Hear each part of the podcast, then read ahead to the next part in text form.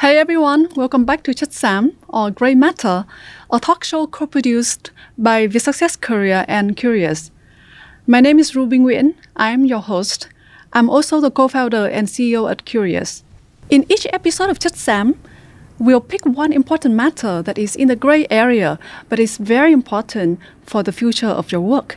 And today we're going to talk about generative A I, the threats and the opportunities that come for your work. To help us gain informed perspectives about this topic, I've invited two leading A I experts to join us in this conversation. It's a great pleasure to welcome, first, Doctor Christopher Nguyen. Doctor Christopher is the C E O and co-founder at Aitomatic, a leading player in advancing A I with domain-specific knowledge for industrial companies. Having led A I teams building industrial A Is across many technology companies, and co-founded the computer engineering program at Hong Kong University of Science and Technology, Doctor Christopher is a thought leader in the field of ethical, human-centric A I. And to join Doctor Nguyen, we have Phong Nguyễn. He's a Chief A I Officer at F P T Software and a visiting researcher at Mila A I Institute. So welcome, Doctor Christopher and Phong. Before we get started on the main topic today, I would like to ask a personal question. And the question is, what was the biggest failure in your career and how did you overcome it? Uh, the reason why I ask this question is because in the Vietnamese culture, we don't talk about failure enough, even though we do have a proverb saying that failure is a mother of success. But there seems to be too much embarrassment, shame around this topic. So Uh, today, I would like to ask this question to uh, two of the most successful persons among the most successful people I know.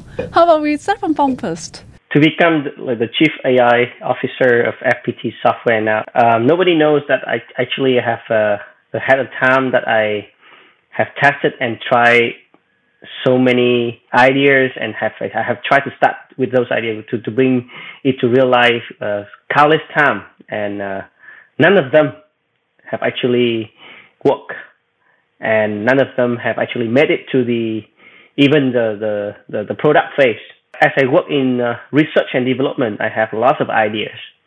I work with the latest advanced technology, and I can see there's so many potential in it. But there's a big gap between our uh, research to product. If you come to the product, then there's a big difference between a, a, a good product to the bad product. Uh, during my time uh, in Japan, I tried to make uh, countless applications in A I, and even some of the ideas won uh, the hackathon in Japan. Even the, the sponsor of the uh, of the hackathon asked our team to quit our current job, nine to five job, to uh, found a startup and uh, bring it to life. But at that time, I was too chicken out. I I had uh, a baby to take care of. I didn't want to take a, a, a risk. As to see as many actually ideas and products sitting in my valley of death, I would say. I, I'm still trying to pushing a lot of my ideas to the uh, market right now. I don't know what the future will hold, but uh, yeah, that, that would be uh, lots of failure I have uh, buried. At, at the same time, they are the scars on my back. And I really like Uh, Let's say that, you know, the you don't have to be embarrassed about the scars. It's it's made you the warrior. So, so that's my story. Wow, thank you, Phong, for sharing those scars with us. I didn't know this about you. I didn't know that you have a ton of products in the valley of death. It's lovely to yeah. know. I admire that kind of attempt, right? Ideas after ideas, and, and you never give up. I'm sure one day you'll bring more products to life. For sure. Yeah, that's what I hope. Keep pushing forward. Yes. Thank you. How about Doctor Christopher? What is your scar, the biggest scar, the deepest scar? Can I put some salt on it? you know, I was listening to Phong, uh, you know, I let him talk first so I can think through what I want to highlight as my biggest failure, because there are so many to choose from.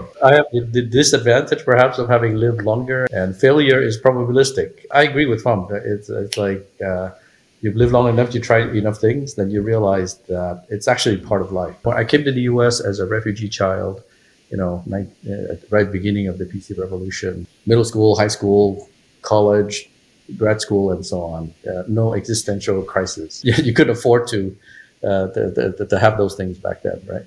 You know, I knew I wanted to be an, an, uh, an academic. By age thirty-five, I would be full professor. By age forty, I'd be fellow of I triple E and things like that. nineteen ninety-five, something was calling out, and that was the internet revolution, right? Um, Netscape had just gone public, and I was sitting there and I said, I, I'm a hacker. I know this stuff, you know, like better than some of the people starting these companies.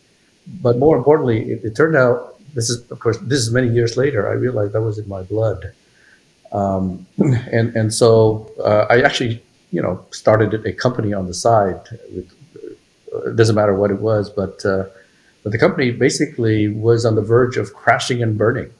There came a point where I had to make a decision whether to go forward or to go backward. And to go backward would be to, you know, in my view at the time, sort of retreat back into academia, right? This, this comfort zone that I had, or go forward and, you know, really, you know, the, the reason it didn't work out or it's not, not working is because I was not doing it full time. I remember sitting on top of, this was Hong Kong University of Science and Technology, if you're familiar with it.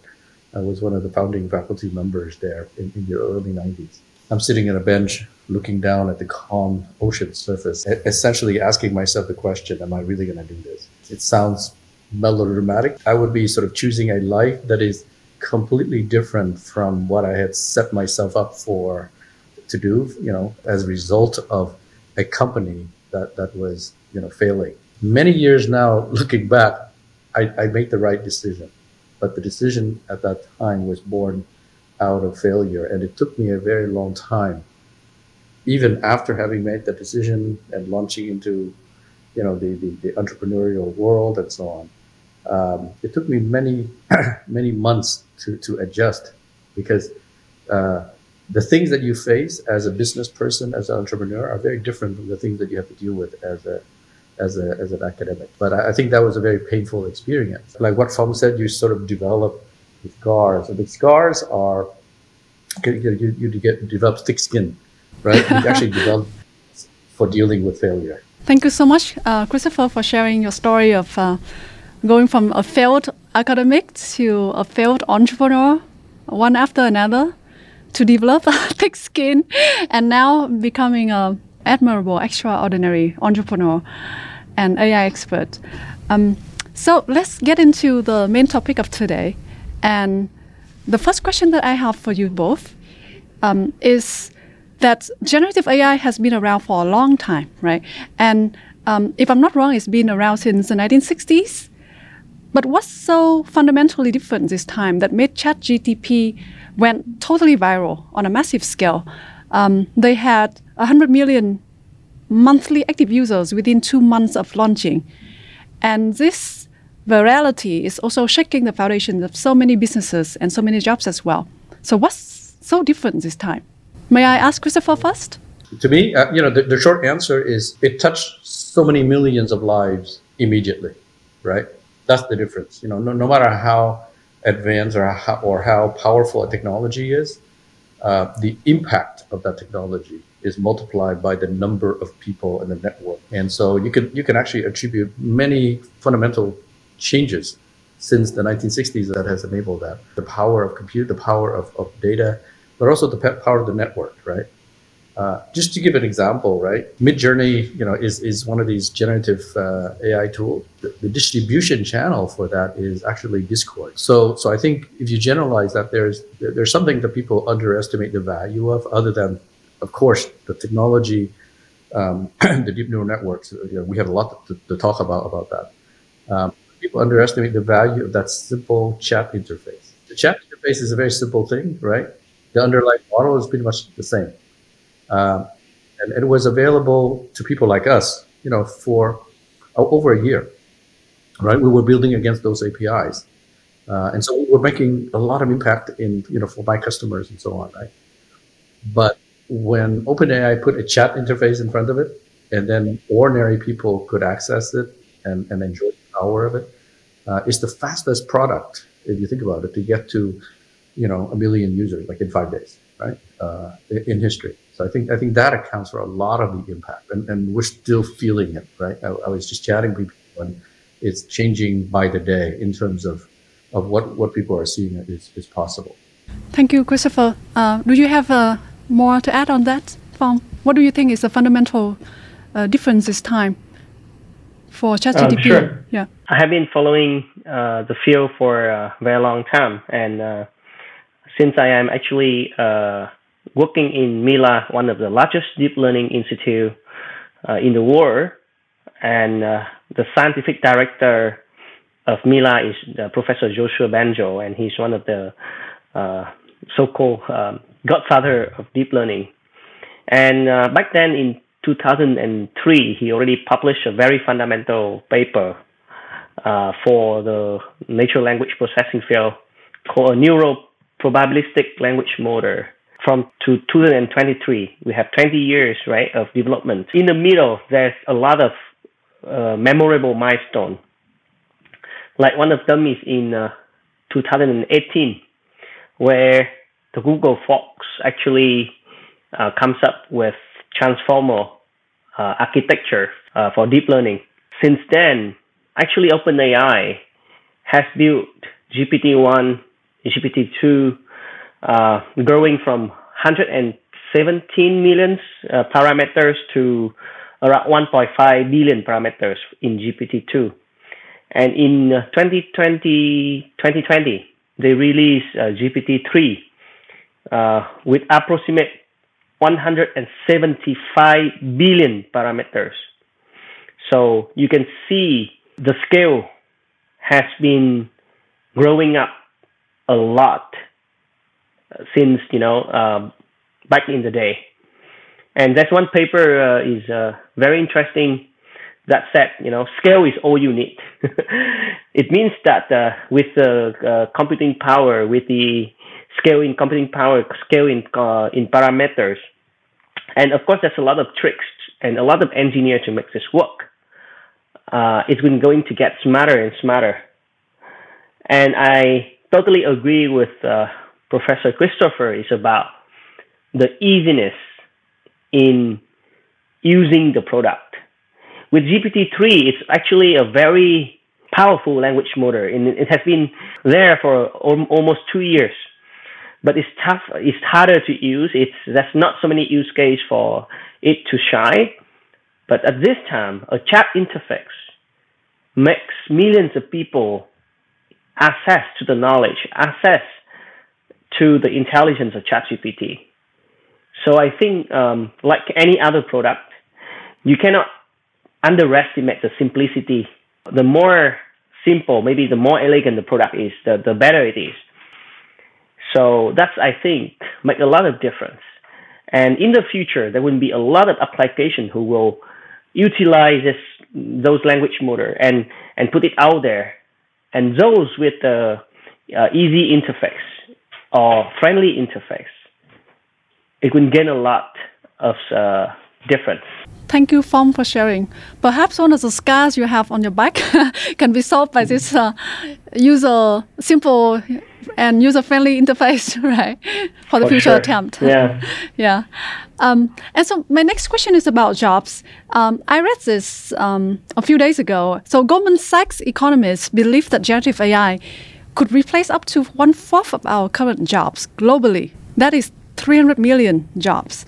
So when we look back into our history, right, every time when a new technology come out, um, people are very concerned about losing jobs. From the time when um, steam engine was there, and then printing press, and then the internet came out, um, people always had serious concern.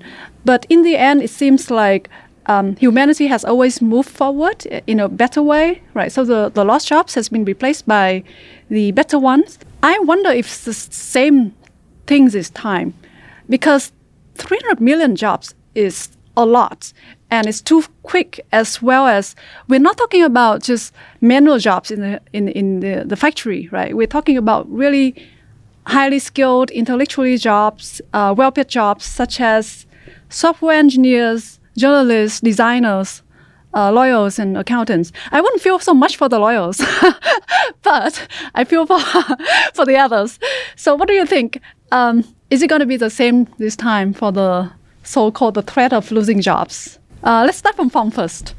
I also recently uh, read a very uh, nice paper from uh, OpenAI itself. It has invested uh, the resource to study about how um, L L M, which is large language model, stand for, uh, change the labor market in the future. And uh, if you uh, come online and search for G P Ts or G P Ts, uh, one G P T means the model itself, uh, and the other one is called um, is is actually is not uh, the the the old G P T. It's it's uh, it's more on the, the general tool.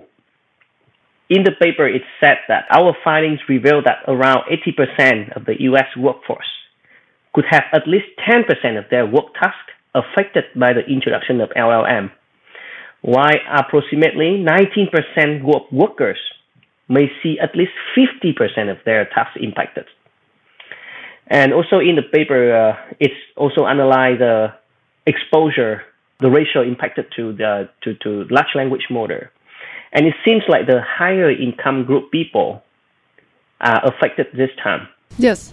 Very so, different uh, from the, very, all the times before, right? Yeah, yeah. So that's my viewpoint as well. Um, it, it might be a, a bit different, um, yes or no, but I, I can see that uh, in the past, right, uh, we mostly replace machine with uh, muscle, muscle task. But this time machine is uh, more intelligent. It seems to touch uh, for those jobs that require a lot of uh, thinking. So uh, in the past, we have like a golden rule, like everything that we have to think less than two seconds, it can be replaced by A I. But now we have to extend that threshold a little bit more, or I don't want to say it's much more. And there wouldn't be new jobs for sure. There wouldn't be new way of working for sure. I really like the one of my uh, friend uh, and uh, co- and co-worker, Doctor Nghi, who's working uh, uh, in A I for software. He said that, you know, it's it's not going to replace developers, but actually the developer who can use A I efficiently will replace those who don't.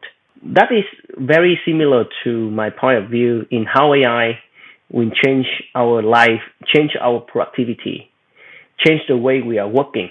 It will not uh, replace jobs. It may consolidate jobs. So we have to break it even further down because jobs will have some tasks. And there are tasks that can be automated, but not the whole jobs itself. When, uh, when it replaces some of the tasks, it means that one person can be powerful as three people, let's say. Then there will be job consolidation.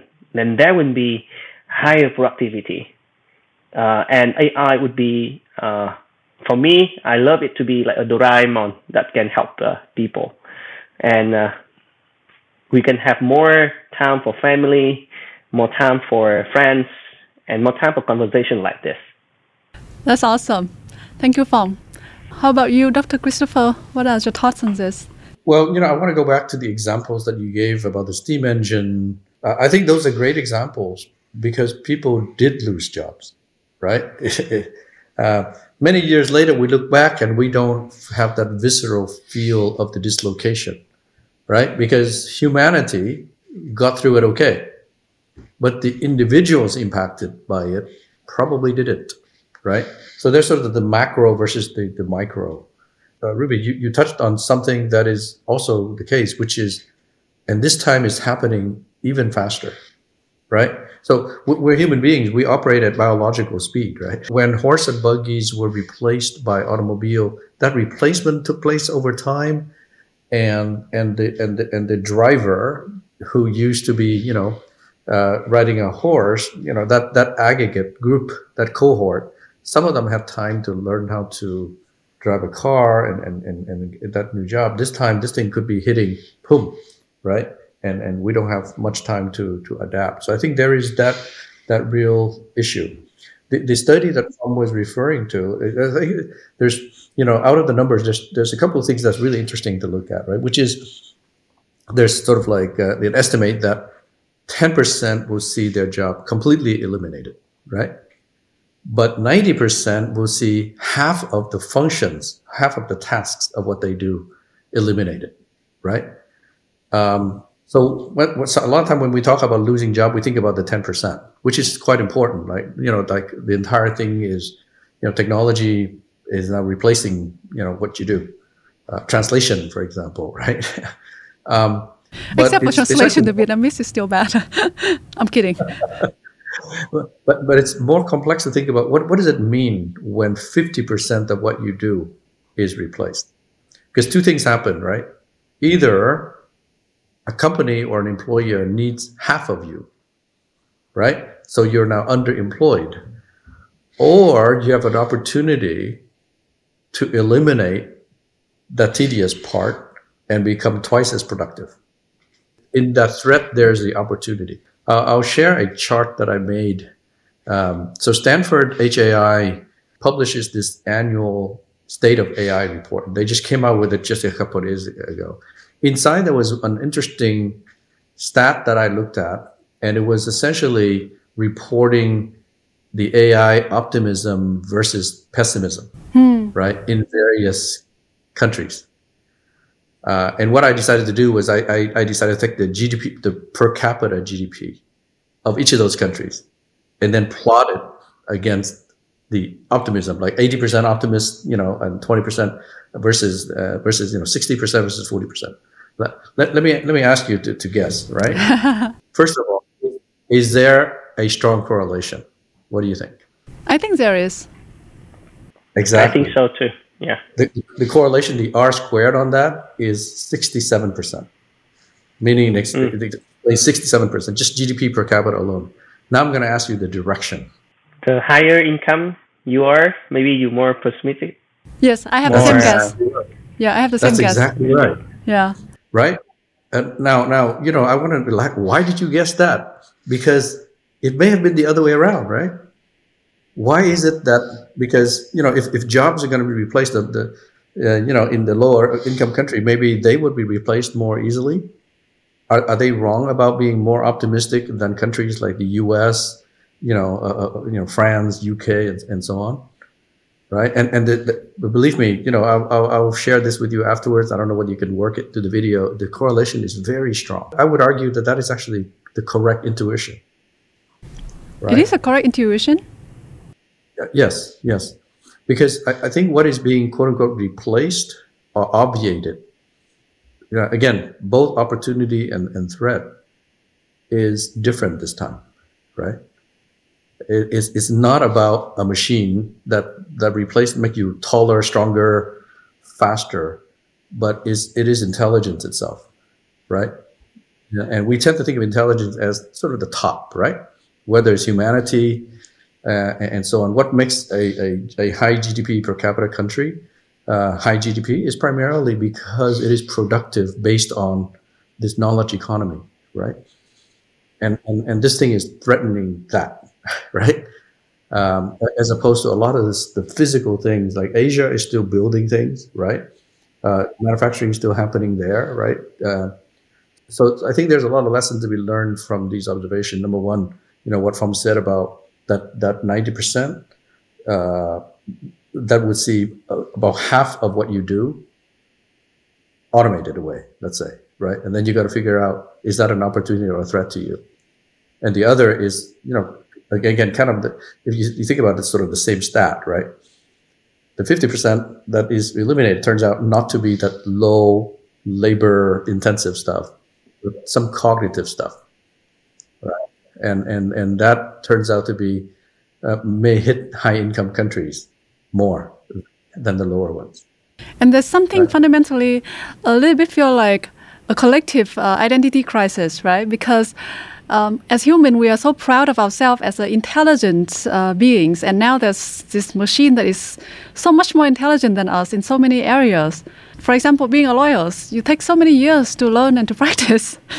I still don't have a good feeling about lawyers, but anyways, uh, but but now ChatGPT can um, pass the bar exams. Just that's mind blowing. I, I think I think your observation is very deep. There's a lot of people who sort of dismiss, you know, oh, it'll never, you know, it does not, it's not conscious.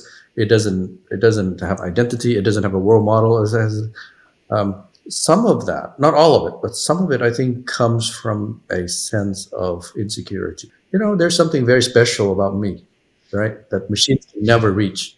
I think that's a that's a dangerous attitude to take, right? Even even unconsciously or subconsciously. Um, I think the assumption should be, okay, these things are going to be more and more capable. How do I use them as tools, right? How do I ride on top of them?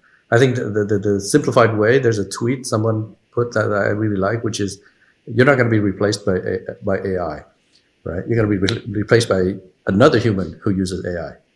Right? And and it's those humans that figure out how to make this an, an augmentation, right? To make them more powerful, more productive. And my observation is that it is what I call the executive function, right? You know, in everything, there's the how, which is below the what, which is below the why. I think these models will increasingly be able to help us be pro- a lot more productive, even eliminate the how. But those humans th- that can maintain and think at the why level, I think that's where it is difficult to replace. Yeah. That's fascinating. The, um, the purpose is uh, very important. Yeah, uh, I, I just want to uh, support your your your viewpoint um, in the paper I just mentioned. Um, when they plot the ratio of impact and exposure to the uh, technology L L M, um, the paper also argued that you know. Um, For those jobs who require intensive training, like Ruby has mentioned, uh, for, require like master degree or even doctor degree, uh, pharmaceutical, pharmacist, um, and uh, medicine doctor. Uh, there will uh, they actually um, the the the uh, ratio of impact actually drop, um, and the peak is those who actually. Uh, in like bachelor degree. um, so so actually it, it's what happened in the paper, and I, I, I did study it. So um, it's quite interesting. It's like a curve right now, and it's peaked at the scale where you have uh, only a bachelor degree, and those jobs at, uh, uh, at a higher level. Not yet.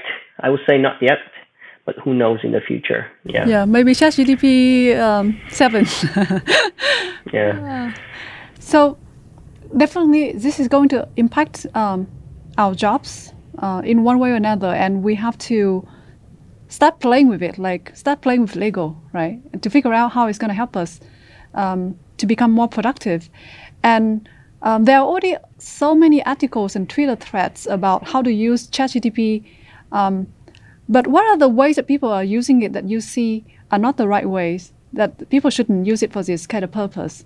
I recently uh, found um, a talk that uh, trying to uh, show you the bad example of of ChatGPT, uh, so and, I, and I'm gonna give one example. It's like you try to use it to uh, hack into something. Like we Vietnam used to be, you know, in in my memory, you know, we we use uh, Windows for free for many years because we we always find a way around it and. Um, And, and use a, you know, a kind of uh, crack serial key. And uh, somebody will try to ask ChatGPT to um, generate a key for the product. And it, at first it refused. But then with a few tricks, it was able to trick the software into um, solving some kind of math problem. And finally generate the key to Windows ninety-five. But nowadays, Microsoft doesn't use it anymore and already kill it. But uh, still, it was able to generate an activation key um, with at least several percentage accuracy. So that is one of the way that people are exploiting the motor for some uh, purpose that is not really aligned with our society. Now we just put that uh, dangerous ideas into a lot of people's mind. yeah. but, but, but I think coming back to your question, there, there's another way to look at your question, which is, yeah, quite apart from the illegal and unethical stuff, I think there are things you shouldn't do. Let's forget about the piracy examples and, and, and sort of the black hat people wanting to hack things for a moment, as important as those are. um, I, I think it's very dangerous to dismiss what's happening. Mm. So you shouldn't do that. That's the one thing you must not do. And why do I say this? Because I talk to intelligent people, right? People in the field. They ask a question and it gives the wrong answer. And they say, oh, this thing is not ready for prime time.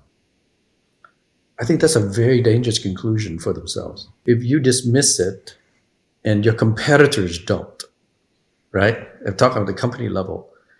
Within six months, you're going to be obsolete.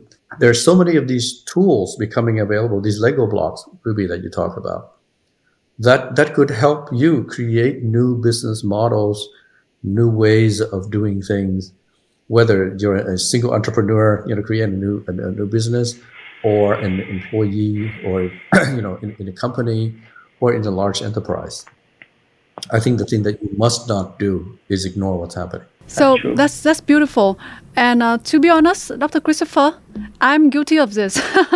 I, in the beginning, I was dismissing this for a while um, because I went to investor meetings and most of the meetings they are hyping about, hey, you have to use generative A I. And I felt like it's being pushed on me too much. Um, and you know how it is like when um, the V Cs are hyped about something and they keep pushing it on the startups, right? But then I, I did spend some time uh, studying a lot more about this. I watched a whole interview um, from uh, Sam Sam Altman. Like it's like three hours interview that he talked about this and other people talking about this as well. And it completely changed my perspective about this technology. And um, I brought it back to my team and we discussed about how we're going to experiment with this, with our products that is still in the beta mode right now. You know, in some companies, they have a ban against using ChatGPT, right? I'm, I'm about to say something, but let me make sure I say I understand why. Because ChatGPT, in particular, as a narrow product, not, not not large language models in general, as a product, because they're releasing this very quickly, and, and they say, hey, the terms of use is that whatever you type in becomes our data. That, that's just... We can talk more about why they say that. It's just a, a particular articulation of the product uh, view. And, and so some companies say, hey, I, like Samsung, for example, there was a, a situation you may have read where some of their employees put in some of the code, you know, from Samsung. And then a day or two, a week later, it resurfaces elsewhere, right? I understand why they banned this particular uh, pr- you know, use of this product. But I say all that to say that in my company, I have issued a ban against non-use. So everyone must use would, it. Yes, that's Me right. I, in my department, the same. Right? I'm not even kidding. It turns out, it turns out, you know, we have a small sample. But it turns out the people least willing to adopt this, guess what, what subpopulation in my company? You know, least not willing, but, you know, least in, enthusiastically, you know, uh, tr- trying to use it. And I'm saying, I'm banning you against that. It's true. At, at least you co-pilot to, to comment your code or something. Yeah. But but I think I think you know, long term is going to be good for certainly for the company, but the individuals as well. To, I want to adopt the tactic are, of yeah. a, of a, a ban against not using this technology. Yeah. And um, now I'm thinking from the perspective of business owners or business leaders who are owning small and medium businesses who are not A I native like you guys, right? You guys are A I native for most of your life. Um, so it's the time here that every business is now becoming A I powered. And just like um, when the internet happened, right? Um, every business become uh, an internet business because you have to have an online presence. Is this same story happening here for businesses? At some level, seeing into the future, I would see um, A I would be everywhere in, in, in part of all the comp- components they are using. So, you know, if, if you ask me that question maybe just two years ago, I, I still say, yeah, I still hype. People still use A I for fundraising and some, some other purpose, not related to A I at all. Um, but nowadays, to this day, I will see it will change a lot. Like, that's like how internet changes. That's how like electricity changes. And I can see the trait of those who not adapting. And I'm very, uh, I'm, I'm, I'm positive now on, you know, uh, all the pitch deck that use G P T in it, because those might be uh, just the same thing like the internet. You need to have uh, a way for people to access. It's, it's, it's actually being so much easier uh, for, for people to connect and to get information. So, um, with the power of, of A I, we can, you know, um, improve or reinvent our productivity. So why not utilize that? Why not exploit that? And we stay competitive with uh, with the war. And, uh, you know, we, we talked about like optimistic and, and pessimistic. So people who are in lower income country, maybe they will see opportunity more than people who are in higher income country. That's what I feel when I'm, I was born in Vietnamese, as a Vietnamese, and I uh, I can see that if I can bring this to my country and then, you know, uh, build some tools wrapping around it and, and help my people to become as productive, to become as great as uh, people who are in America, then it will bring a lot of value for Vietnam. Thanks, Phong. How about Christopher? What do you think? Is the time here for every business to become an A I-powered business? I actually answered this question almost ten years ago already. Okay. I think from a, the point of view of a business, right? It's already happening, right? Um, the technology is now is already there to, to infuse, you know, through through everything. And I think, like like Phong said, right? I think the percentage change or, or the lift will be even greater when you are today much more manual, right? Or, or, or sort of a lower end, if you will.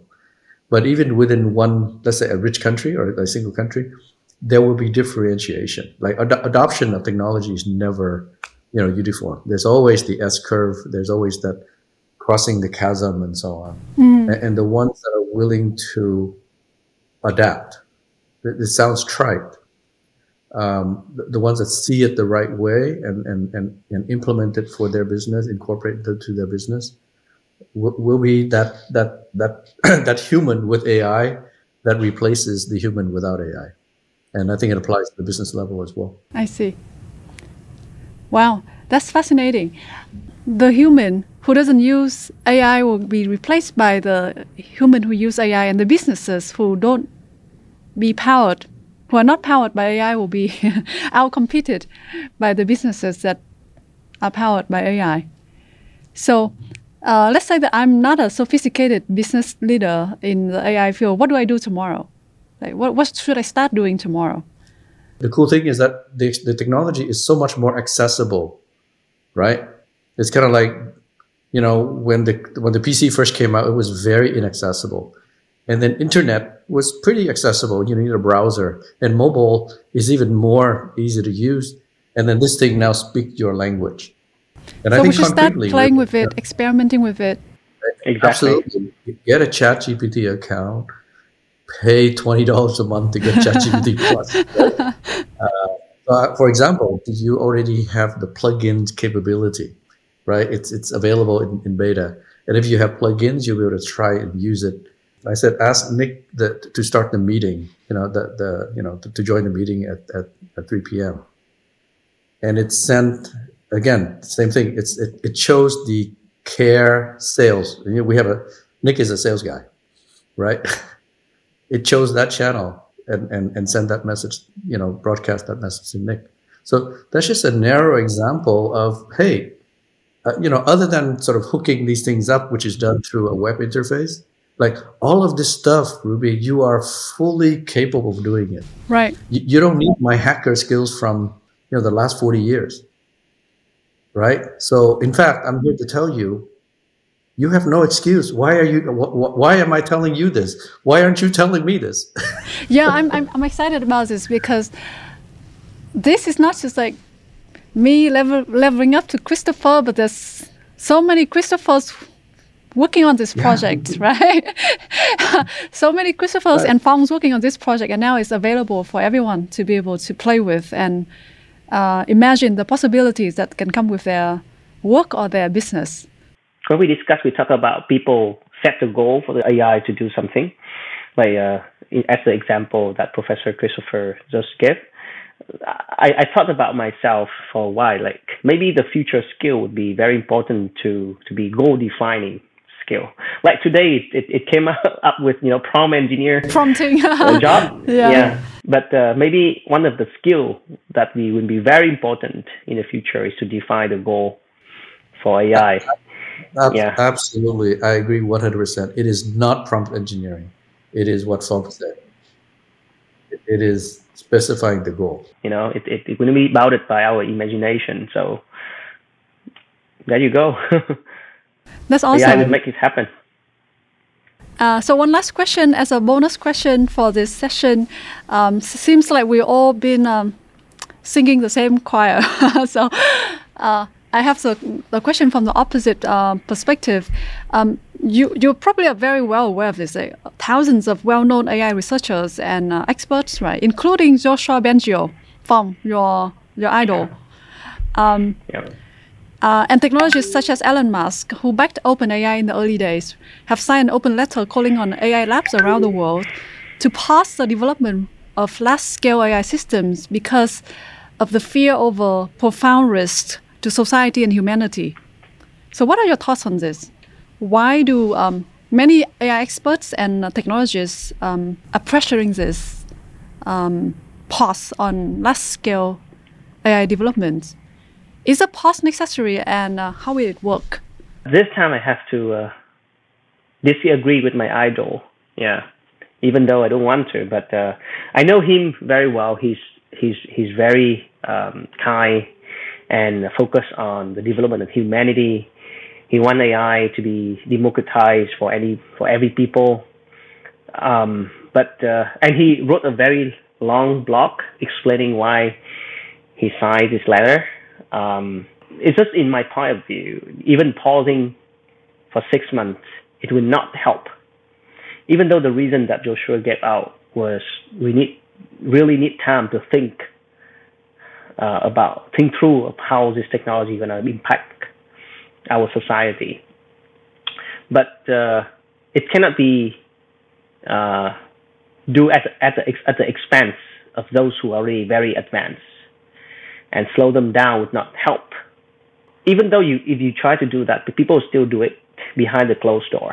Then who who's going to to to guarantee all of that? Um, so it's not an effective way uh, for sure. But the message is clear. I admire the message. I admire the spirit um, about giving a strong message. That so the message is is is to call for awareness, to call for uh, people to think through about uh, the future that are going to be heavily impacted by A I. Thank you, Phong. Your answer sounds like Bill Gates and what he said a few days ago. How about Christopher? In this case, to me, it's who's more wrong and who's less wrong. I actually think they're both wrong, and I mean that in a in a respectful way. I think the people that say this will never be, this is fine, this is fine, right? And and here is my definitive proof of why this is fine. And technology has never done this. You know, uh, you are overestimating the risk and. The, I think those people are dangerously wrong. So l- let me let me say this. It is an established practice that we don't make nuclear, you know, technology generally available. We try to hide it, somewhat successfully, perhaps unsuccessfully, but but you know, it's not like it's not like every technology has always been, hey, let's make it available on GitHub right away, so that, you know, one hundred million people can have access to it. Some things are dangerous, right? At, at least as a society, whether I agree with it or not, there's precedent that society has made these choices before, and it has enf- tried to enforce them successfully or not. So it's, this is the, the call, this call to action. But if you ask it to excuse not worrying about it, that's a dangerous question to ask. So, but if you ask it and say, are there other ways we can try to put safeguards around it? Right? Like, okay, I'm sitting here, I'm going to predict. I'm going to give you a prediction. Okay. The damages that will arise from this is not going to come from the labs. It's going to come from these experiments that, that every man, woman, and child on Earth is now able to get access to. And it may not be a world-shaking event. It may be, but, but it's not going to be a nuclear button thing, right? But it's going to be hundreds, maybe thousands of little accidents, right? And that's enough danger. They're like Alfred Nobel, you know, created or, you know, or advanced the, the, the, the, the dynamite, right? T N T. That was, that was not immediately available to seven billion, well, you know, whatever the population was at the time, three billion people. We do have something that is, you know, at least like dynamite. And we're putting it in the hands of everybody, including myself, like very excited about this. What if I hook it up to these plugins myself? Not ChatGPT, but I hook it and I hook it to some sensors and actuators, and it pushes the wrong button, and and something goes bad, right? Uh, I, I think the risk of that, uh, you know, it's it's kind of like a distribution, right? Uh, the, uh, the risk of something very big happening is probably low probability, but the risk of something small happening is probably very high probability. Uh, so so. There has to be reasonable discussion about this. Uh, that is not helpful to be debating over Twitter on. There's this one flaw of human beings that we're too egoistic, right? Our ego blinds all reason. And I think that's, unfortunately, a lot of what's happening in this particular debate today, right? Pe- people are arguing out of their egoistic identities rather than just rationally looking at there, there is risk, right? And let's figure out how we can deal with it, as opposed to, you know, making sure that, you know, a million people agree with me more, and therefore, you know, I, I get that that uh, that kick today because because I, I win this argument. So if there are risks, um, and as you said, right, it's like tiny little dynamites, and it's now we don't know how many are going to happen, but there's um, access to hundreds of millions of people now. Uh, so it seems like a big risk, accumulatively or collectively, right? Um, so it seems like the argument of putting it on pause does have uh, legit right there. Um, should we or should we not do this? If you are the de- the decider, if you're the decider, should we pause or should we uh, continue? And by the way, the ethical talk about A I has been around for a long time, right? It's not this is the first time ever. A lot of smart people are thinking about this, and I'm not smarter than them. I, I don't know, right? But I think it is a legitimate question to ask, and to dismiss it, irresponsible. Okay, so you don't want to decide for the humanity. it it actually doesn't matter. I, I know what I'm doing, right? We are building yeah. these things as a company. Like, we're concretely building them for our customers. We're absolutely putting in safeguards. So, for example, what, there's there's a special term called actuator, right? Sensing and actuation. Before the actuation happens, it has to be confirmed by a human being. That's just safety valve, right? At minimum, at minimum. And we'll try to put in a, a, a lot of these things. Because some of the things that we are working on are like liquid natural gas plants, right? uh, I, I work in the industrial A I field. Right, automotive, avionics, manufacturing, and so on. And these are real physical systems.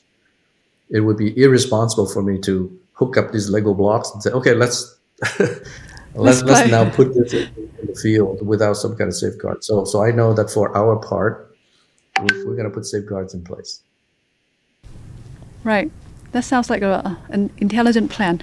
Um, so actually, I have one more bonus question, but this one is a quick question, thirty seconds answer.